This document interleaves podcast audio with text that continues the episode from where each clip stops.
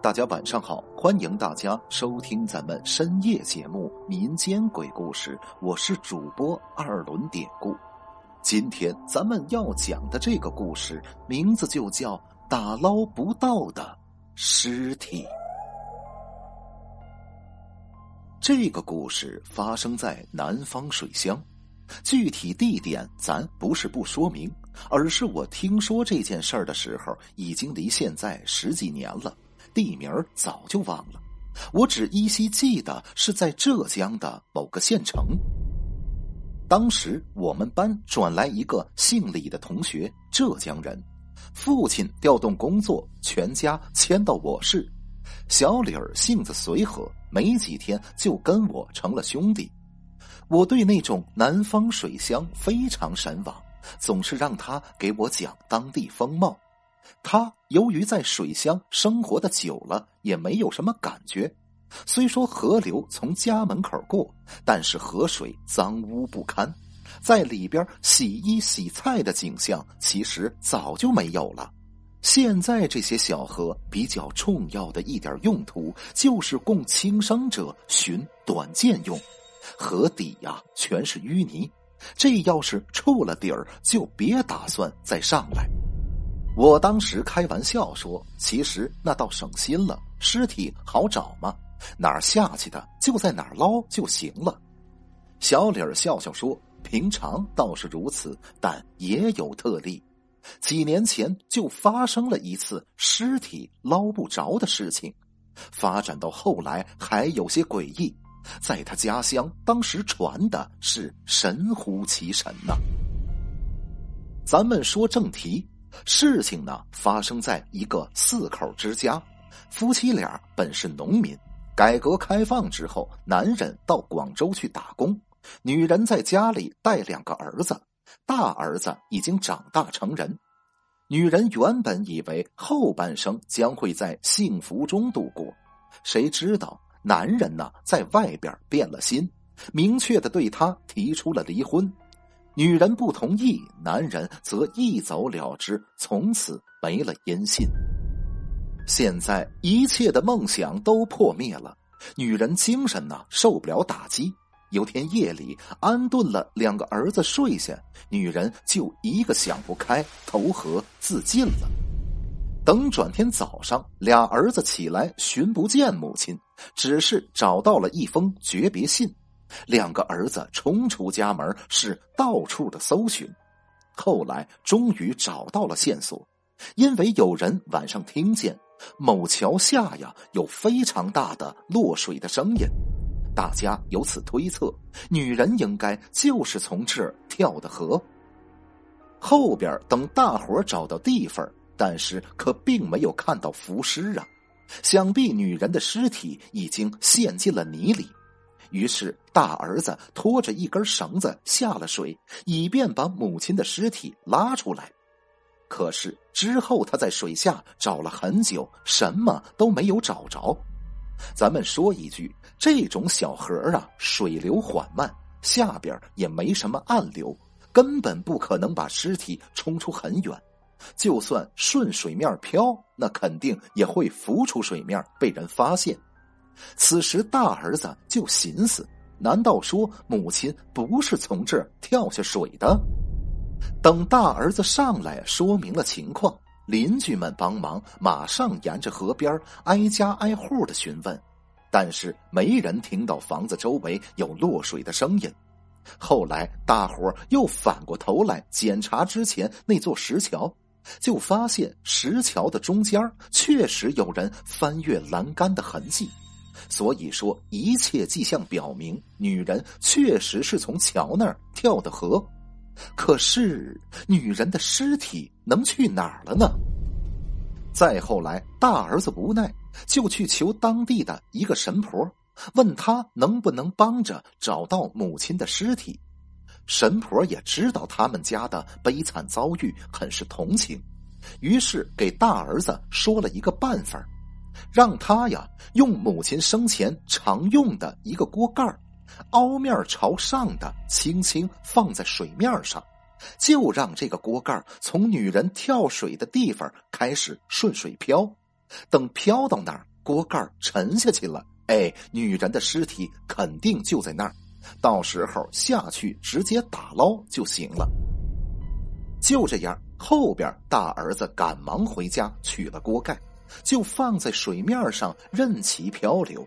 他自己领着弟弟跟一群看热闹的人在岸上跟着锅盖。当时我那个同学小李儿也在人群之中。此时就见锅盖呀晃晃悠悠的飘了很远，等飘到了女人家门口的时候，突然锅盖向一侧倾斜。然后就淹没在了水里。这时候，大儿子心里难过至极呀。他心想：原来母亲就是在家门口跳的河，而他自己都没能阻止。后来还跟大伙一通乱找，耽误了这么长的时间，实在是不孝到家了。如此，大儿子迫不及待的就要下水打捞，可神婆这时候马上把他拦住，就说。我告诉你，你母亲呐，肯定是从那个桥上跳下去的，不然锅盖不会自寻路线的。现在看来，尸体呀已经跑到了家门口，正常死的人是不可能有意识的。再加上之前要过了好几条岔道，这他都能准确找到回家的路，这里边肯定有蹊跷。这会儿，大儿子不愿意听神婆说那么多，毕竟水底下是自己的母亲，他呢顾不了那么多，拿了根绳子就一头扎进了水里。河水呀很浑浊，岸上的人都看不到下边的情况。过了好半天，大伙见大儿子还不上来，估计是他在水底还摸索着呢，所以当时所有人都捏了把汗。就在此时，突然水面上泛起了大水泡，大儿子的脑袋猛的一下探出水面，大口的吸着气，同时他发疯一样的就向岸边游了过来。见此，所有人赶紧围上去，七手八脚的赶紧把他拉上岸。等大儿子上来之后，那是对着神婆就磕头跪拜呀。而且一边磕头，还一边哭着说：“神仙呐，你救救我妈，你救救我们吧！”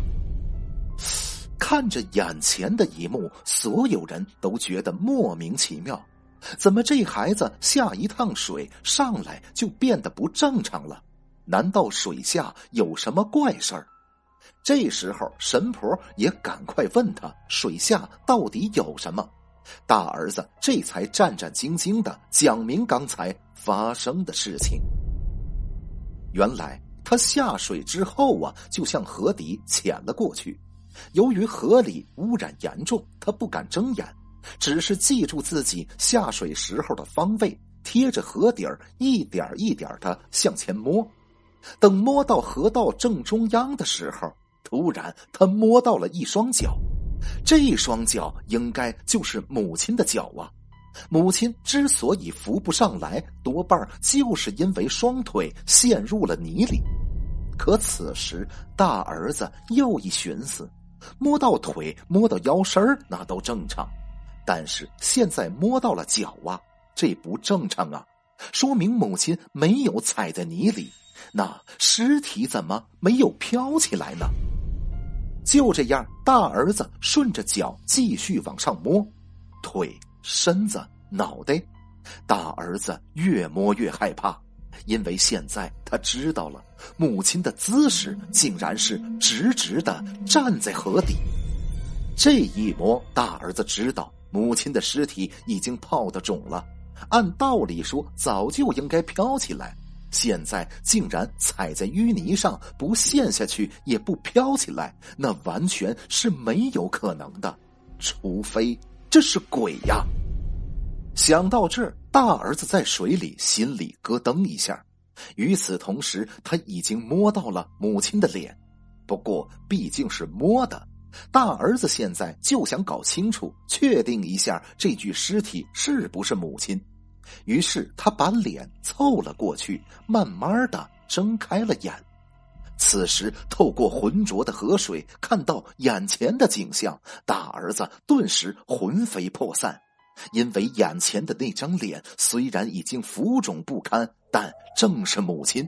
母亲的头发随着水流像虫子一样来回舞动，苍白的脸上一双眼睛瞪得极大，灰白色的眼珠正死死的盯着他，那是妖异无比。大儿子吓得是哗的吐出一堆气泡，之后就发疯似的游出水面。众人听到这儿，都赶紧缩身离水边是越远越好。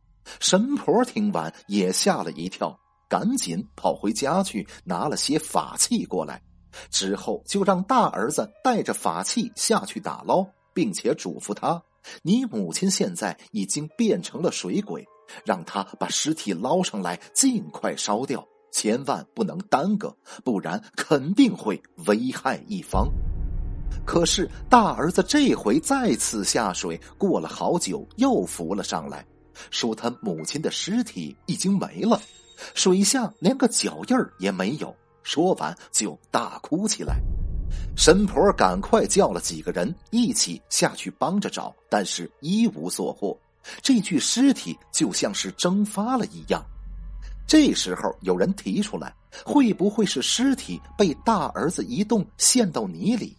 虽然说这种可能性不大，但是现在也没有人敢下去翻开淤泥寻找尸体了。这件事儿啊，到这其实算是告一段落了。他父亲得到消息，把两个儿子接走。从此以后，村里再也没有人见过这兄弟两个。那女人的尸体到现在也一直没有找到。后来的很长一段时间都没有人敢靠近河边小孩子要是下河游泳，也会被家大人训斥。后边那是过了好多年，事情呢才渐渐被人们遗忘，河边才慢慢恢复了以往的生气。